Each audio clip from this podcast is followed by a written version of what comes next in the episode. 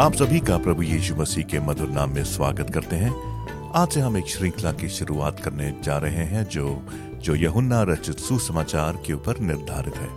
तो प्रत्येक दिन हम लोग कुछ आयतें पढ़ेंगे और थोड़ी सी गहराई में जाके देखेंगे कि उन आयतों के द्वारा परमेश्वर हमसे क्या बातचीत करना चाह रहा है। तो आइए आज से हम शुरू करें यहुन्ना का पहला अध्याय और मैं पढ़ूँगा यहुन्ना पहला अध्याय एक से लेके पाँच आयत तक।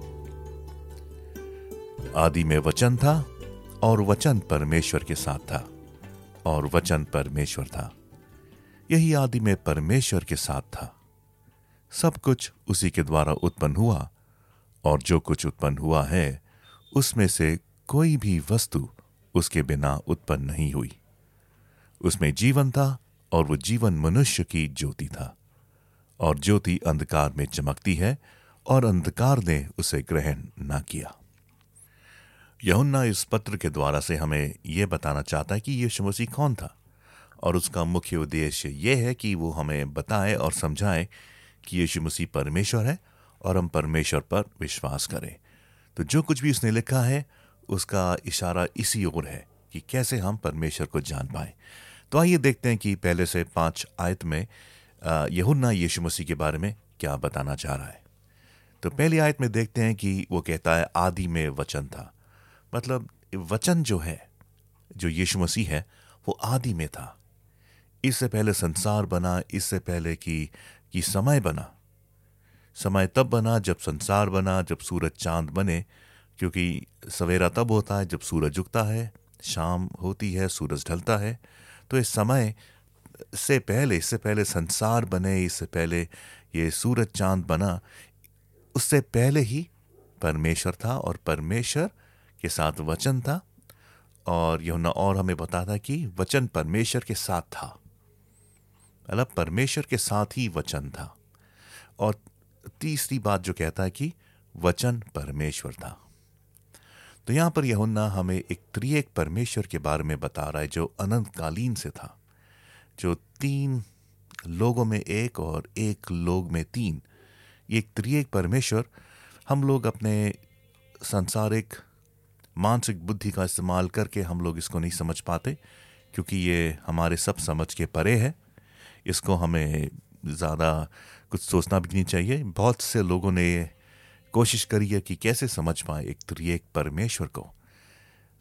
एक उदाहरण के तौर पे ले लीजिए कि जैसे आप लोग अभी मेरी आवाज़ सुन रहे हैं, वो मैं ही हूँ। कुछ लोगों ने मेरा वीडियो देखा होगा, वो भी मैं हूँ। और कुछ लोग मुझसे संडे को मिलेंगे वो भी मैं हूँ। क्या मैं अलग अलग क्या मैं तीन अलग इंसान हूँ? जो मेरी आवाज़ अलग है और मेरी फ़ोटो अलग है, वास्तव में किसी से मिलूँगा, क्या वो अलग हो? नहीं, एक ही इंसान है। अलग अलग एहसास कर रहे हैं एक ही इंसान का। वैसे ही परमेश्वर जो है, उसके बारे में जो जो जो लिखा है, उसके चेलों ने, वो वचन है है ना? पवित्र आत्मा हमसे बात करता है हमारे दिलों के अंदर वो भी परमेश्वर है, और कुछ लोगों ने यीशु मसीह को स्वयं देखा है। उसके चेलों ने देखा, बहुत सारे लोगों ने देखा था जब यीशु मसीह संसार पे आए थे। तो उनकी भी गवाही है। तो ये तो ये क्या अलग अलग इंसान है? नहीं, ये सब एक ही इंसान है। लेकिन जैसे मैंने कहा, इसको समझना नामुमकिन है जो हमारा दिमाग इस इस समय है। एक दिन जैसे पॉलिस कहता है कि हम उसको देखेंगे, उसको समझेंगे। वो बात दूसरी होगी। और तीसरी आयत में यहुना कहता है कि सब कुछ उसी के द्वारा उत्पन्न हुआ और जो कुछ उत्पन्न हुआ उसमें कोई भी वस्तु उसके उसके बिना उत्पन्न ना हुई। मतलब कि कोई भी ऐसी वस्तु नहीं है जो संसार में है या इस संसार के बाहर है जो यीशु मसीह ने नहीं बनाई।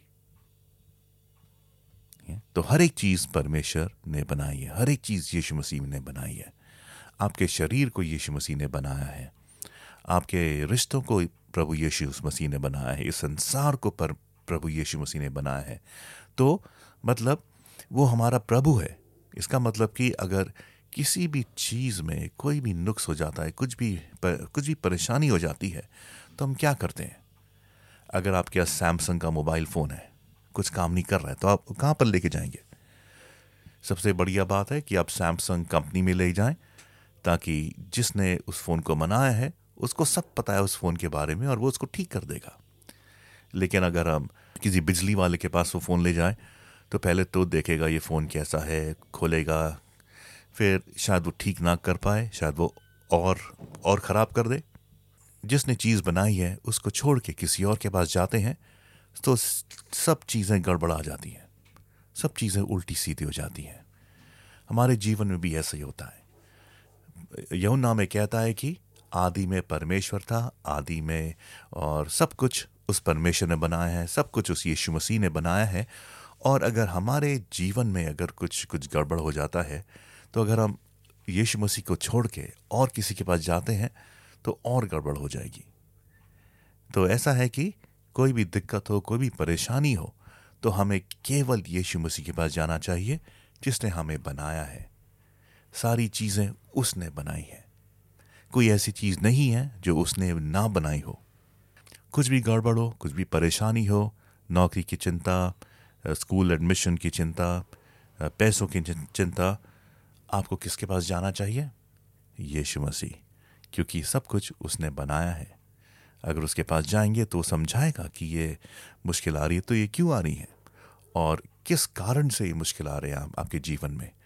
और धीरे धीरे वो आपको समझाएगा कि कैसे इन इन जो चीज़ें आपको रोक रही हैं, परमेश्वर की आशीष आने से, उन चीज़ों को कैसे आप अपने जीवन से निकालें ताकि परमेश्वर की आशीष आपके जीवन में आए।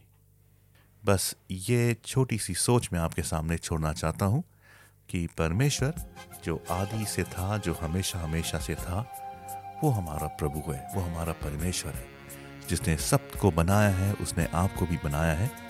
और हर एक मुश, मुश्किल में हमें उसी के पास जाना प्रभु मेरा जीवन तूने कितनी आशीषों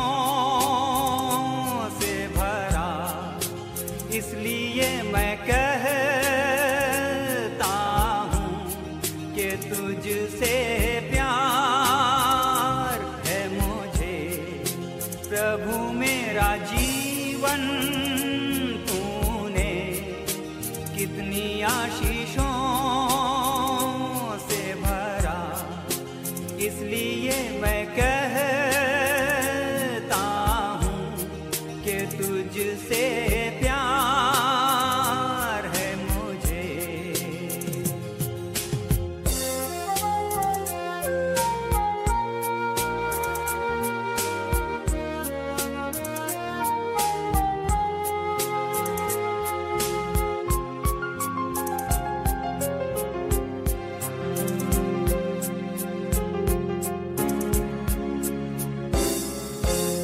आँखें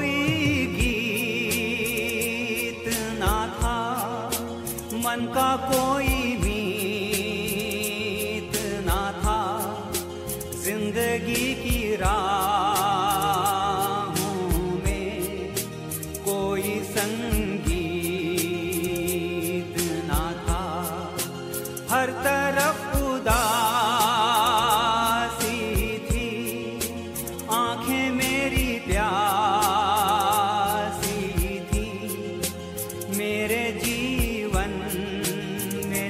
love.